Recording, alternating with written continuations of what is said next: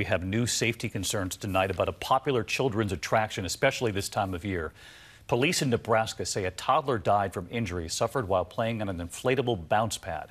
We have reported on this danger before. This time, a gust of wind almost 60 miles per hour, launching that attraction 30 feet into the air. Here's ABC's Gio Benitez. Tonight, tragedy in Lincoln, Nebraska. A 59-mile-per-hour wind gust tore this inflatable bounce pad at a pumpkin patch from its moorings and sent it 30 feet into the air. Children inside of a bouncy house that tipped over due to the wind. 2-year-old Caleb Acuna was killed, his 5-year-old sister injured with a broken arm. Police now launching an investigation. We extend our condolences to Caleb's family, everyone involved in this incident.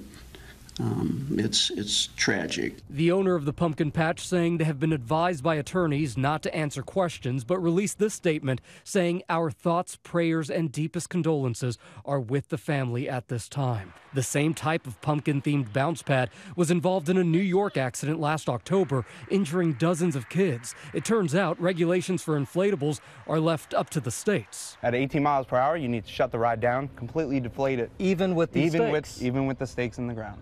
And David, the family's pastor says they are struggling to understand how and why this happened. A wind advisory had been issued that day, but the sheriff called the gust unusual. David. Gio Benitez tonight. Hi, everyone. George Stephanopoulos here. Thanks for checking out the ABC News YouTube channel. If you'd like to get more videos, show highlights, and watch live event coverage, click on the right over here to subscribe to our channel. And don't forget to download the ABC News app for breaking news alerts. Thanks for watching.